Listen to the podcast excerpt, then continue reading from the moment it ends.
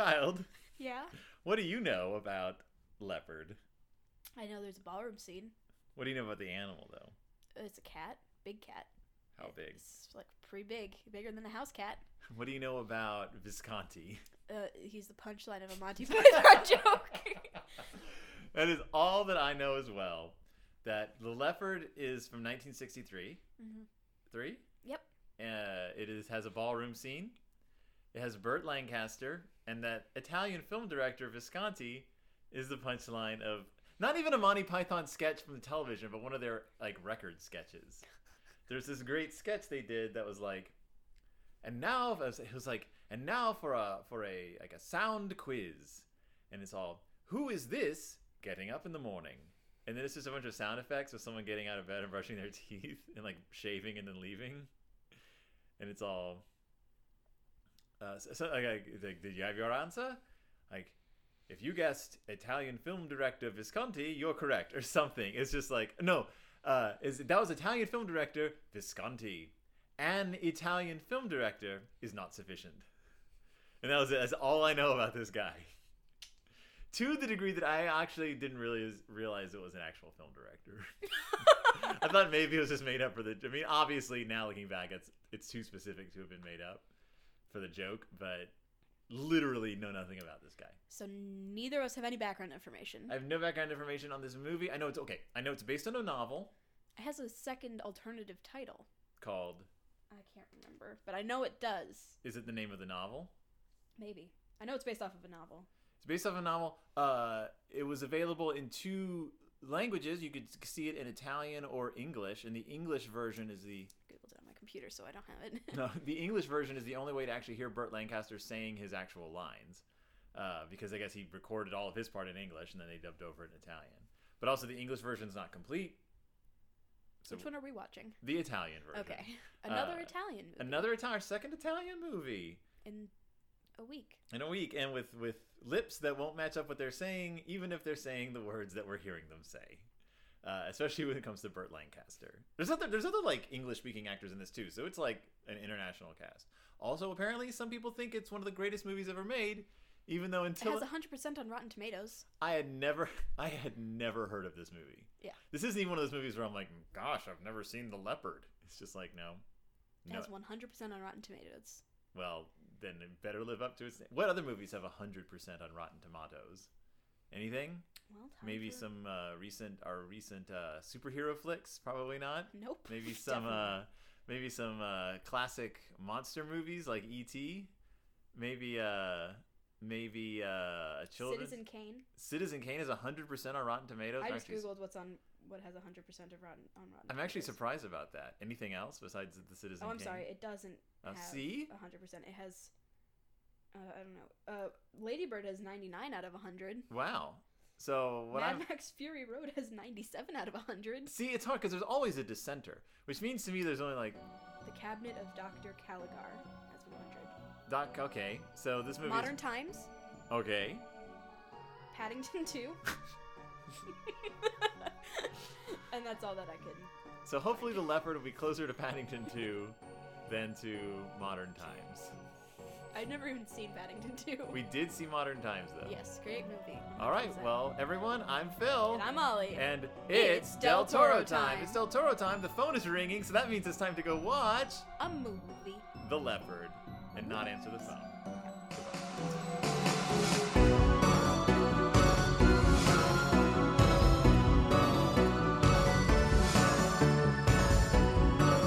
So you couldn't remember that we had watched this movie? Yeah. Okay. At all? Yep. Do you remember anything that it's about? Yeah, I remember it's about the Italian thing. It's about an Italian thing. Yeah. This is the movie I think that I had to do the most background research on just to even begin to understand what happened in this movie. Yeah. And at the end of the day, it didn't matter that much. Like it didn't matter if you knew all the ins and outs of the Italian uh like uh, whatever it's called like not the no it's not the reconciliation it's like the conciliation it's like the coming together of of all these disparate nation states does that make sense to you Sure. uh, but it is it does help a little bit to know who Giuseppe Garibaldi was. I actually uh, actually put out a shout out on Facebook. I was like, "Can someone just please explain Garibaldi and Italian unification and the red shirts and what all this is?" and uh, and I got some responses, and it helped a lot. That's good. I'm glad that you know what you're talking about now. Do you know what's the most complicated thing in the world? Italian history. Do you know why? Why? Because Italy has basically existed longer than written history. That's true. Like, it goes so far back. It goes back to when there were actually people called the Latins. When they were like the, the people who like spoke the early forms of Latin just Mhm. roaming around. But then there were other like Ha, roaming around. ro- uh, like it's it's complicated. It's and what we know of is Italy. What we think of when we think of Italy has only existed since like the like late nineteenth century. Mhm. Like before then, it was just like this constantly shifting, just these constantly shifting borders. Now it's a boot. Now it is the, a firm boot kicking a kicking a football, an American football. Sicily is more shaped like an American football than like a European football. Sicily's huge. It's a big island. So just a little background on Italy. uh, for a long time, Italy was just an idea, and then it was a people, and then it was a bunch of like independent. Like well, what we think of as like nations is relatively new too, because there were like fiefdoms and kingdoms and nation states and just these like areas that weren't really a country, but they weren't independent. They were like controlled by like a central, like centralized like king and Italy just sort of bounced. It was owned by like all these different countries back and forth, and the unification was basically when uh, there was a, a revolution to overthrow the prevailing rulers and unite Italy under one flag. You know what this sounds like? Boring. It's awesome. Like it's really cool. Actually, I listened to a bunch of stuff on Italian unification, and Garibaldi is a really cool guy. No wonder no one listens to this podcast. Garibaldi was pretty rad. Uh, he was, I mean, to one degree or another, he. Uh, it's been said that he was probably the most famous, recognizable figure worldwide at the time. Like his face and his name, like people just knew who Garibaldi was. The beard and everything. He was just this leader. It was basically like the the uh, who's someone who everyone knows who they are. Uh, say someone very famous. Salad fingers. it's the only That's famous such- thing. that the such only, a niche It's the only famous thing I can now. think of. that no one knows what that means. it's the only thing I could think of. I couldn't think of any other celebrities. There's 10 billion of them. Salad Fingers episodes? No, there's only like 10 episodes. Salad Fingers. they should all burn in He hell. came out with a new one just We're not talking about salad fingers, So okay? There's some relevancy. That goes back to like Newgrounds days, by the way. That was pre you being on the internet. So in any case, Garibaldi was super famous. And when he was I was gonna say Roman again.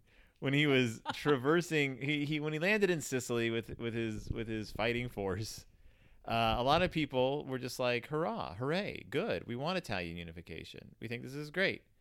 And the prevailing upper class was like, well, we're about to lose our position, but don't worry, because revolutions always go bad. And of course, eventually, Italy became a fascist state. Any like, yeah, like the American Revolution. No matter what you think of America now, the American Revolution is still like one of the only like truly just wow, it just stuck. It stuck. Like there was a revolution, and then it just sort of just kept happening. Like it just they, they there was never like I mean yeah these mini or oh, like the American history is a mess, and like you can say like well this place we are not ruled by the same government that we started out with, but like. It, it, we, we, we a lot of places were like the American Revolution worked. Let's pattern our revolutions off of it. And then the Don't- French Don't pattern your revolutions off any revolution. and then the French Revolution happened, and people were like, "That went sour," but let's pattern like this one was roughly based, like inspired by the French Revolution. It was, it's a mess, and this got me down all kinds of Wikipedia wormholes. Like, you know how many French revolutions there were? A lot, and you know how much I care? No. because there was like just, it's a mess, and that's basically where this movie starts. I hate history. Garibaldi lands in Sicily, and that is the beginning of this story, The Leopard from 1963. Uh, even though he's not in it. Mm-hmm. He's he's mentioned a lot. He's brought up a lot. This movie's an epic. Like it's officially an epic, in which most of the action happens off screen Yep. to other people, not to our protagonist. You I hear about not. it. Okay, can I just say something just to just to make something clear? Yeah. I do not like the main character of this movie at all. What did you not like about the main character Everything. What is wrong with the prince? He sucks. In what way? Like be specific. He's just boring. How so? He's a boring character. I don't care about his rich person monologues. I don't care. I don't care. so Oh, big deal. I care more about your daughter and the weird other stuff that's going on in the background, not your weirdo fest. So this guy, Dom Fabrizio Corbera, the Prince of Salina, we just know him as the Prince. That's we, he's just the Prince. He's not a young Prince. He's in his like late forties, I think, is what Early he says. Early 50s. And he's I think he says he's like forty six or something. But uh, he's a he's a rough forty six. But Burt Lancaster was cast in this role. Uh, Burt Lancaster did not speak Italian, so he did all of his lines in English and was dubbed Which you in could Italian. tell. Yes, uh, I thought he was great, Mhm. but the, the see Burt Lancaster used to be kind of a sex. Well, he was a sex symbol. He was a leading man, a, a roguish leading man, and this is the period in his career where he's kind of like now he's in his fifties, and so he brought a lot of that weight to this part. The sort of just like, oh, I'm kind of at the end of like my like rule of the box office, and like my end of as a leading man. And a lot of that I think comes through in this portrayal of the prince because this prince he has this awesome family life. Like he lives pretty well Mhm. in his palace. He's got a bunch of kids. Daughters, just daughters. hmm No, I thought he had one, s- or is That's his nephew. Yeah. He's got seven daughters, I think. And they all seem to get along. He Mhm. doesn't get along with his wife. no one would get along with his wife. Uh, she's a little complainy. Oh, oh, a little. And uh, he goes to the local prostitutes. The one. The one of them. We see him with one. I assume there's more. Uh, he's unhappy in his marriage, but he loves his wife. It's that weird, like, he's a devoted family person, but as he says, he's never seen his wife's navel. and she crosses himself. She crosses herself after they kiss. So things are pretty like. There's no sex life there. I mean, there's, they've at least had sex seven times.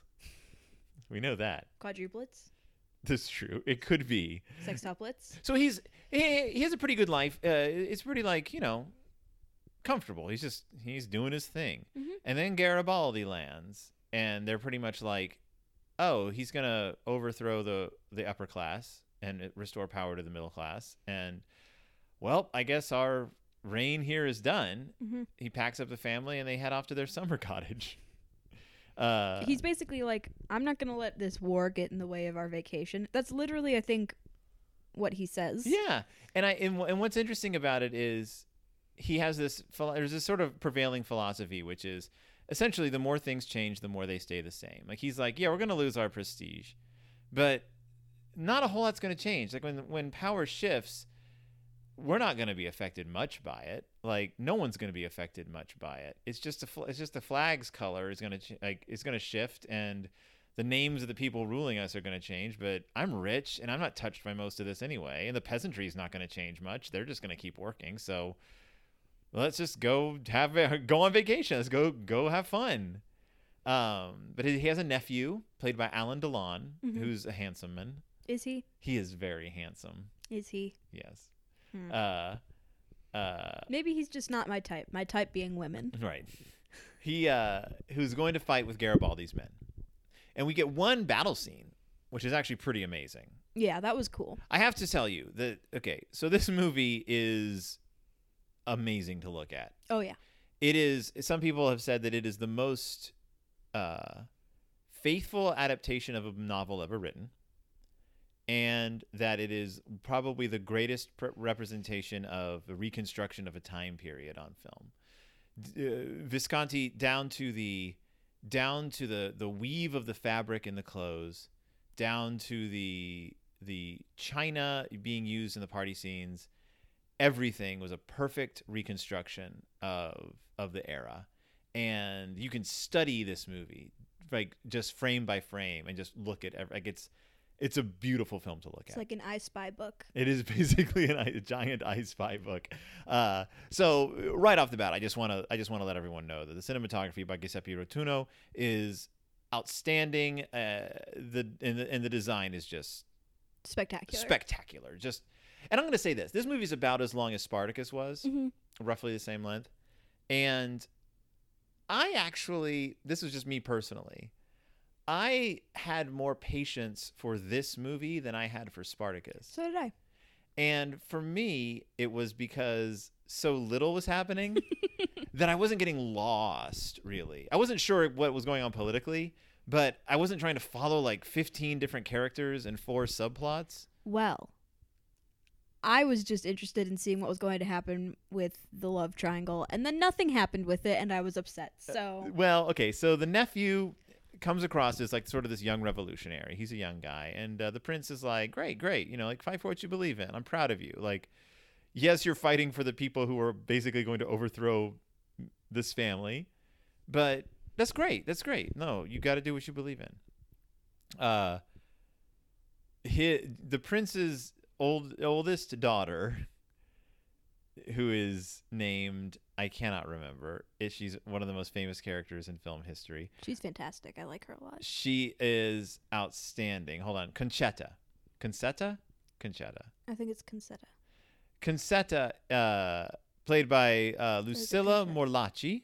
Concetta falls in love with the nephew, Mhm. whose name is Tancredi. Mhm. Tancredi, Tancredi, and you think that they're gonna they're hitting it off They are. until, okay, so they've gone to their summer home. Yes. uh, in this place called Donna, Donnafugata. Mhm. And there's this guy who's used to be a poor man. Mhm. Now he is a rich man Mhm. because of all the stuff that's been going on, named Don Calogero. And he has a daughter Mhm. named Angel. Angelica. An- Angelica, who is the most beautiful woman in the world. Okay, here's where you're going to go. go for it. No, I disagree. Why do you disagree? All the women look just as beautiful as each other in this movie. Mhm. There's nothing about her that makes her particularly special. Okay. Angelica is played by Claudia Cardinale, who we know Mhm. from That one movie. Eight and a Half, Yes. where she played uh, the most beautiful woman in the world. Where she played Fellini, uh, not Fellini, Guido's uh, like uh, obsession, the woman he thought, Mhm. like his fantasy woman. Um, I think that so.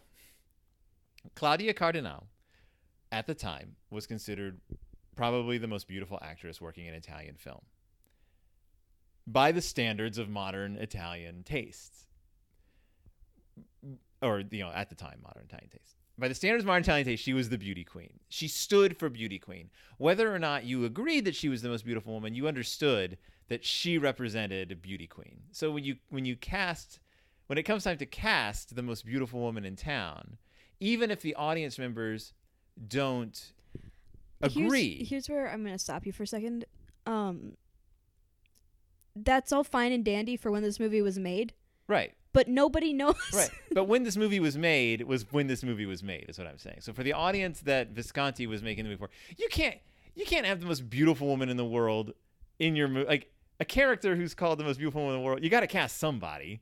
Like you got to cast someone in that role, and it's never gonna be like objectively true. That's like that's like having a monster that's the most horrifying monster in the world. it's you. like you got to put somebody in the role and so you ha- you cast a, the woman who people will be like all right i recognize that what she represents she represents just physical beauty uh, she's also a very good actor Mhm. uh, I'm not gonna deny that. I think it's probably just because I hate her character so much. well yes well it's funny I, I don't know so she comes in she's the most beautiful woman in the world and of course the nephew falls in love with her and dumps Concetta. concetta and concetta's rad why is concetta rad She just is. I don't know. She's just like she doesn't put up with anyone's garbage. garbage and she's the only person to like really tell him off at the end Mm-hmm. So, a lot of stuff's going on in town. Uh, there is a vote that's held, uh, basically to see like if everyone in the area agrees that they should unite. Mhm. And there's this huge deal where the prince casts his vote, and then the votes come up, and it's unanimous. That everyone agrees and Except for the three people who didn't vote. except for the three people who voted who didn't vote or voted no Yeah. uh because Angelica's father who's now this very rich man was in charge of the vote and he's very corrupt Mhm. and he he rigged the vote Yeah. and uh and there's this one guy who's the organ player at the church Who's great. who's a great he's a he's good friends with the prince. And he was like yeah dude i voted no. And so it came up unanimously yes so this guy's a jerk and i hate him and everyone hates him. And the prince is like yeah well my nephew's going to marry his daughter. And the guy gets very upset. Uh but he's like basically the prince is just like you got to deal with it. Like that's Yeah, I don't necessarily like this either, but yeah, this is this is politics. This is we're marrying these families together. It's going to be good for everyone if these two families get together because the families hate each other, and now we're going to be married. We're going to be united. Uh, and so a lot of just okay, not a whole lot happens in this movie. Mhm. A guy comes and tries to get him into the Senate, that's way later. but it happens. Yeah. And he's like, no, I don't want to be part of this. A younger person should be a senator. Tancredi stops fighting for the revolutionaries and he joins the state army. And he's like, why did you want to join this? Wait, I thought you were a revolutionary. And he's like, ah, there's no future in that. There's a real future in joining the actual army. And he's like, oh, my nephew's kind of a dingus. Like, it's kind of a, a dingo. Ate, ate his baby. Ate his brain more like. And then there's this Are you sure you didn't get shot in the head? Are you sure you didn't get shot in the face and it go through your eye and then to your brain? And then like the last third of the movie Is, is this magnificent ball scene? is a ball scene. And the ballroom scene, the ball scene is considered like the the the piece de resistance of this movie. It's like the reason people like well not the only reason, but it's one of the reasons people all talk about this movie. Cuz it's very long. It's like 40 minutes long. And it's just it's there, it's supposed to be super long. Like it's supposed to show you like this amazing amazing ball where everyone shows up that goes on way too long. It perfectly encapsulates the feeling of being at a party way too long. hmm Like that's what it feels like. And the prince is kind of wandering around, sort of being disgusted by everybody. Uh, this scene in the movie actually is what made me decide not to go to prom. Oh yeah. Mm-hmm. Because I was like, wow, look at all those people. That looks like it sucks. And the prince like he dances with his new niece and she's like come join us at our table. And he's like, "You know what? There's nothing sadder than like an old man sitting at a table with a bunch of young people." And these revolutionaries have been captured and they're going to be executed. And like the heads of the army is there and he's kind of like disgusted by the army.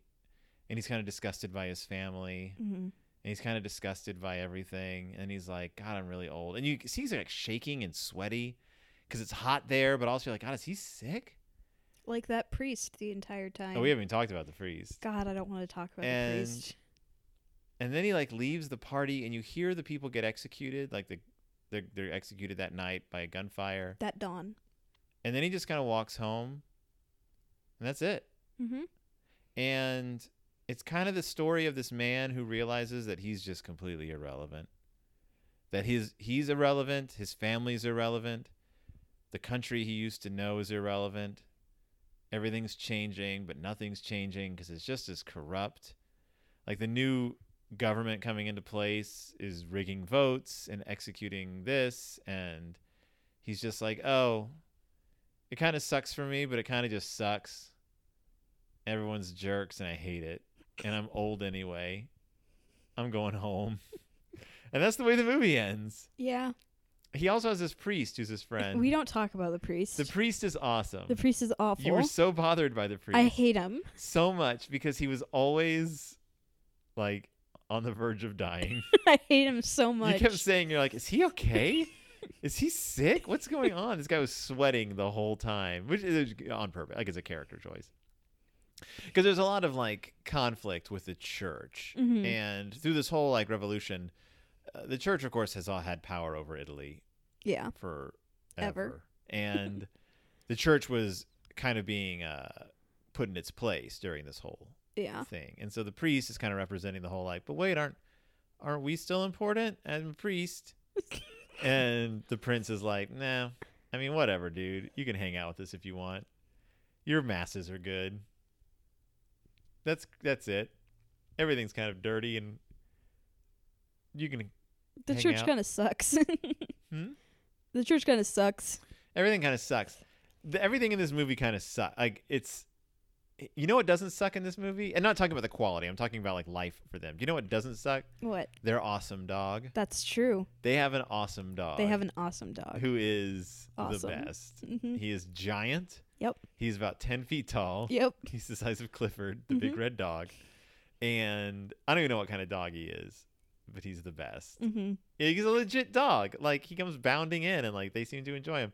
And uh he's just a big member of the family. There's a lot of stuff that we didn't really mention. There's a lot of little incidental things that happen in this movie. Little details. A lot of like the prince like just staring off into the distance, like just thinking. Like they give you a lot of time to just watch him live in his world. I liked when Concetta yelled at. Oh yeah, so The tell us about when Concetta yells. I can't remember it very well. It's at the ball scene. yeah. I just And- remember that she was like, "You're a liar and a phony, and you are going to die alone." Yeah, she tells Tancredi that she is. She finally just opens up to him and yells at him at the party and storms off. We're like, "Yay, Concetta!" Because as we can, as as anyone can attest, Concetta is the actual most beautiful woman in the film. Uh, she's she looks worried and severe the whole movie, and uh, I mean. You look at the people in this. Everyone in this movie is like the loveliest. Like Yeah. it's just a bunch of beautiful Italian people. Like even like the princess, the prince's wife, who is like annoying as all get out. She's a lovely woman. Like Mhm. everyone's just lovely except for the priest. they're all just they're all just amazingly attractive people. Um, Even the guy from the Senate. even the guy from the Senate. Once you could tell, like, look at him, you could tell that he was he He looked kind of like a turtle with glasses. he on, was a in my opinion. turtleman, but he was a handsome turtleman. uh, everything in this movie is gorgeous, though. The landscapes, the vistas.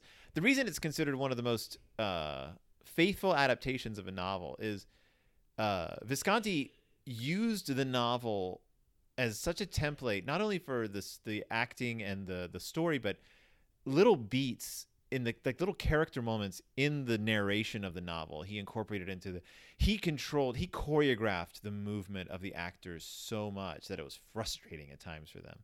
So there's a scene where uh, the prince is talking to his friend, the organ player, the organist, who's they're hunting, and there's this dead rabbit hanging between them. Uh, it's I assume an actual dead rabbit, uh, and he's talking to the guy, and he's patting the rabbit. Like you can see him like stroking the rabbit like on screen. And I, was, I remember seeing it. I was like, "Ooh, that's a little grisly," but he's sort of lost in thought, and he's just petting this rabbit, and it's this. It's an actual moment in the book that is a big character moment. It's this thing of like, there's joy to be found in the hunt because that's sort of a thing that these two men enjoy to do together. There's joy in the in the killing of a of prey, but then there's also this compassion you have for the prey. Uh, there's, like there's all these like different layers in this one little moment in Visconti. Like, uh, the guy who wrote the novel. Uh, Hates this movie. No, no, no. The guy Oh, who wrote yeah. the novel, I believe, was dead before we came out. Uh, it's a classic work of Italian literature. Um, but was part of the aristocracy when this revolution actually happened. So the book is very much this guy like sort of bidding farewell to this life. Uh, not angrily, not not like not sad, not in a it's like a sad way, but like wistfully, just like, well, this is what we're up against. This is what's happening. And Visconti as well, uh, from a different time period, obviously, but he was born into wealth, and then the family lost it all. Uh, I believe in the rise of fascism. I believe that's how it happened. Uh, but his family lost it all, and so he felt a lot the same way. Not that oh woe is me, but just like this is a thing to ref- this is a thing to you can treat this as a level with importance. You can show a character going through this sort of like mourning period, this like loss, and sort of show this man lose everything and kind of grieve for it, but also like accept it. Like Did he lose everything though? eventually he was losing his station. well, I guess because like they still had a ton of money because that guy left his daughter the entire estate. Well, that was one of the reasons he wanted to marry his daughter because his nephew had no money. Yeah. And I think it's made a little more explicit in the novel. They have no money. Like they are actually broke. Oh. And it's there's a term for it. And I was actually trying to think of it the other day. not in regards to this movie, but in regards to something else. It's that thing where you are incredibly wealthy, seeming. You have a beautiful house, you have servants and clothes and station and everything, but you're actually broke. You're like actu- in The Corpse Bride. Yes, or in a, oh, just like I guess there's a lot, a lot of situations like that. It's very um, it's very Chekhovian in Anton Chekhov's plays. You see a lot of these sort of upper, seemingly upper middle class families who are actually destitute and are just barely hanging on to their position and are sort of play acting the roles that they once actually had. Which is even sadder. and it is sad. It is sad, but you don't know what else to do. Like these are this is your life. Like you were born into this. And so what's interesting is that the book there's a lot more to the book hmm the book is the movie is very faithful but then it ends at this very like sort of like moment. The book goes on. It actually jumps ahead like 20 years. Uh, it, it has a time jump and the prince dies. And then it jumps ahead even longer to when Concetta is an old older woman. And you discover at the end of the book so this happens in the movie Concetta finally realizes that uh, Tancredi is not the man for her when they're all having this dinner party, and Tancredi is flirting with Angelica, and he tells her this story about how when he was with the revolutionaries, they busted down the door into a convent and basically harassed the nuns with like Mhm. dirty comments and suggestive comments. And Angelica is laughing. And later on, they're going to visit a convent and only the women are supposed to go in. But Tancredi wants to go in as well. And Concetta like rounds on him and screams at him, and that's like where she realizes she doesn't want to be with this jerk anymore. In the book, years later, Angelica and Tancredi's relationship has fallen apart. I believe Tancredi's died at this point. And I think Angelica comes to visit Concetta. And you find out that when Tancredi was trying to go into the convent, he actually was intending to go in because he wanted to be with Concetta because he actually wanted to propose to her. He wasn't flirting with Angelica the whole time. He was just like nervous about around Concetta and he was trying to be like he was trying to behave a certain way, but it kept backfiring on him. And it recontextualizes all their all their interactions and you realize in the book, not not in the movie, but in the book that he was just this nervous dork who couldn't tell this woman that he loved that he was into her until he ticked her off so much that she just like walked away from him. And so he married angelica just because it was politically savvy. And uh and concetta is able she actually has more of a character arc because she's finally able to realize that like she always blamed everyone else for her own unhappiness and she's finally able to let all the anger in her life go. It's this like moment where she's just like for, for the first time in her life she's actually like at peace and not like wide-eyed and tense anymore. He was just dumb. he was dumb. A dumb what i say that's only the novel not the movie. No, I still think he was dumb in the novel too. Yeah. Oh yeah. No, what I'm saying though is yes, yes, yes. He doesn't. You don't don't grant him that nobility though, because that is not part of the movie. So that's just in the movie. He is just a jerk. Yeah. He's just an, a jerk. He actually tries to set Concetta up though with another dude. Yeah. Who I felt really bad for. Because the guy shows up and he's all into her. He's like, "All right, well, I'll be, I'll court her," and then he's like, "This isn't working." I like to think they ended up together. I like to think that he smacked his friend in the face for being a jerk and then There's a beautiful scene where they're playing like hide and seek in this giant abandoned mansion. what is what what was that? I think the point of it will is kind of to show a few plot points happen in it. no, but what how did why what was that transition to it? It was weird. They kiss in a, in secret in a hallway, and then it pulls back, and they're kissing in this other house. No, it was they're getting married. Like they are like they have the rings and everything. He puts the ring on her finger and they kiss in front of everyone and Yeah. then suddenly they're in a closet. Yeah, I think it's just a weird scene transition because suddenly they're hiding out in this abandoned house, Mhm. this like giant mansion that's just abandoned, has never even been used as a house. It's just one of those like they're illustrating kind of the excesses. Just like, oh yeah, at one point someone rich built this entire mansion and then never used it, and now it's just this dilapidated shell that they run around in and play hide and seek in. Uh, everyone does a really good job in this movie. Mm-hmm. It's beautifully acted. Even Mhm. Burt Lancaster, even though he's dubbed, uh, he pulls it off. Yeah. Like he pulls it off. There is a there is an English language version Mm-hmm. where you get to hear his actual dialogue, but it's shorter, and I guess most of the time is cut out of the ballroom scene, which Is lame. ticks off Visconti because he was like the whole point of the ballroom scene is that it's supposed to be long and sort of aggravating. Like There, there's plenty more that you could probably ch- cut time off of. right, if you absolutely had to trim it, there's a lot of like long pauses and stuff Mhm. throughout the film.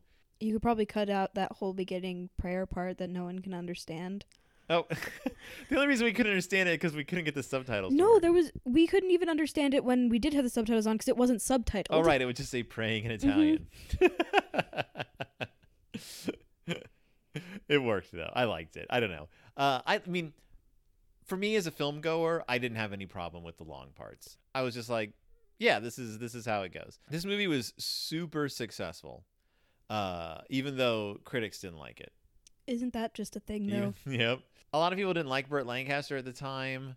They thought it was weird that he was dubbed. They thought his facial hair was weird. But as it went along, of course, more and more people were like, you know what I really like? This movie. I like The Leopard from 1963. Uh, Martin Scorsese really liked it. And another person really liked it. I wonder who. Can you think of who really liked this movie? I don't know. Could it be our namesake? It is Guillermo del Toro. Guillermo del Toro really likes the leopard. Uh, he talked a lot about it in re- in relationship to another movie of his that some people don't like, called Crimson Peak. We don't talk about that movie here. He says Visconti's movie The Leopard was the one I studied the most for harmony of colors and design of the waltzing scene in Crimson Peak. I admire this film greatly, and it contains the very best and perhaps longest party ever committed to film. We don't talk about Crimson Peak. but we do talk about the leopard, and I can see where someone as committed and dedicated to production design as Guillermo Mhm. del Toro. This is a production designer's dream. Yeah. this movie is holy cats. it's gorgeous. you. it is as if you could step into this movie, and just you would be in Italy. Heaven. I mean, I guess if you were there, you'd be in Italy. as well. Like I guess they were actually in it. Like it's not uh, you. Uh, I don't know if I would be in heaven if I went into this movie. I'd probably be like very warm and Also, where's my Wi-Fi? where's my Wi-Fi? I can't get a signal here. Uh, so it's very dusty. Uh, the beds looked comfortable, I guess. they had cake. They had. Oh, talk about the cake. I'm. I still am waiting for my cake. Where is it? It's somewhere, somewhere in the future. They have the most delicious cake in this movie. hmm It, Or it looks looks delicious. delicious. It looks just so good. We don't know if it's actually a delicious cake. I want cake. It looks like it. it's a very tall cake. hmm cut It it, looks very soft. into slices, uh, right there on screen, right there in front of God and everybody. hmm And uh, boy, oh boy, that that if you take nothing else away from the leopard, take away the cake hmm or take it home. take the cake home.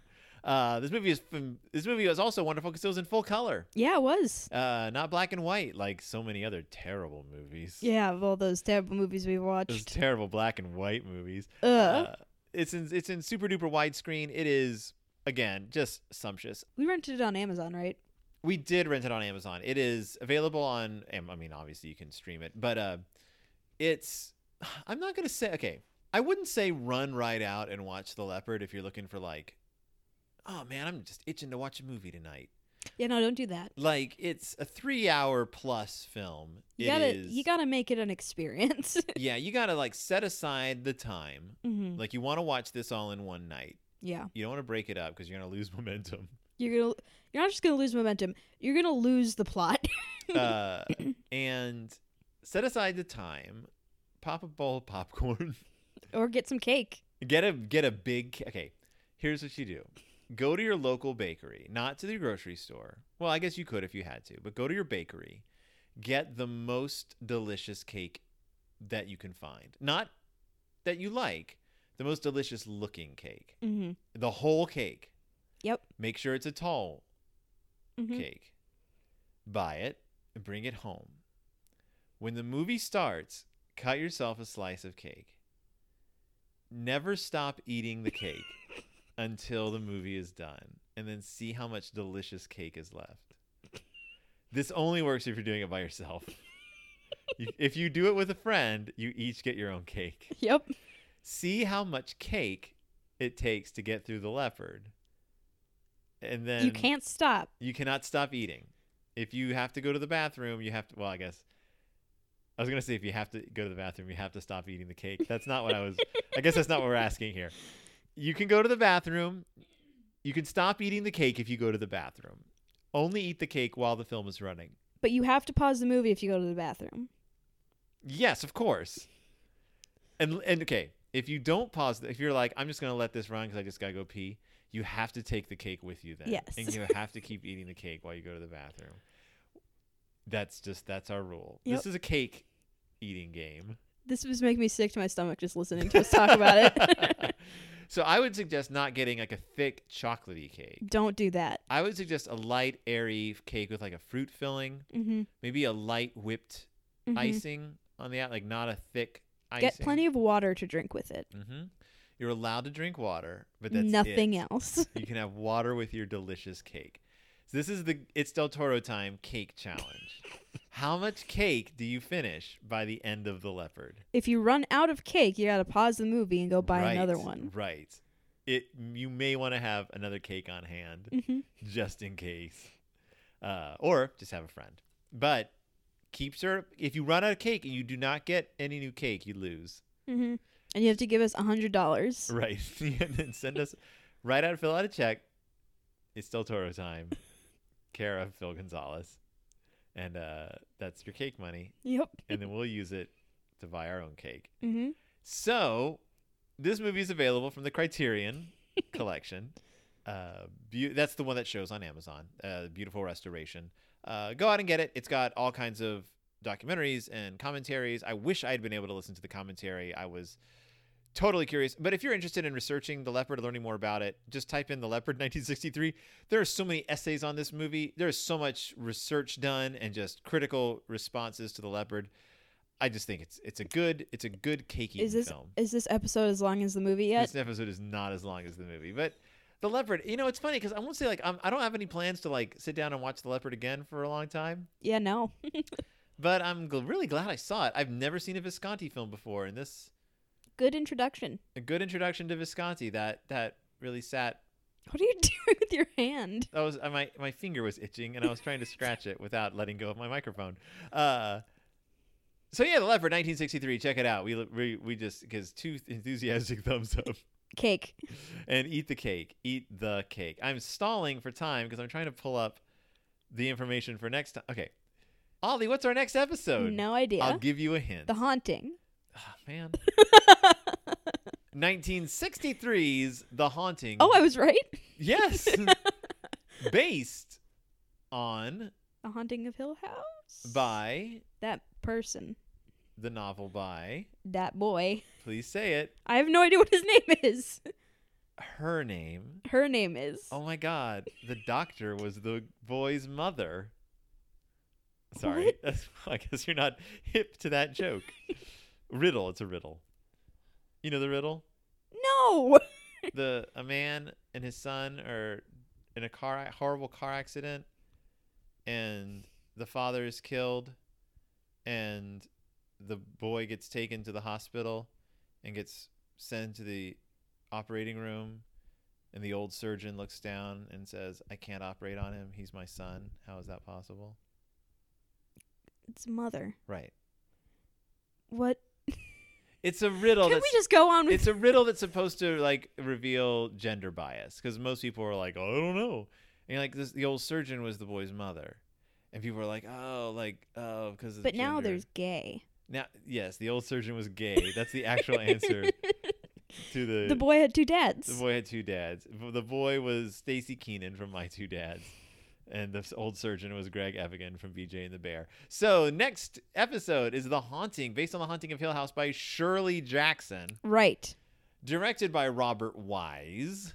I believe this is our first Robert Wise film, the director of West Side Story Oh. and The Sound of Music and The Day the Earth Stood Still and Star Trek the Motion Picture oh. and The Andromeda Strain and The Curse of the Cat People Oh. And a gazillion other movies. We like Robert Wise. Here's a picture of him. He looks like the guy from Up. yep. he sure does. So I'm excited to watch this movie. I haven't watched it in years, and uh, it's. I'll have to one. compare it to the TV show. You'll have to compare it to the TV show, which I assume it is nothing like. Yeah, probably not. So join us next time when we're finally getting back to the spooky dukes uh, with 1963's The Haunting.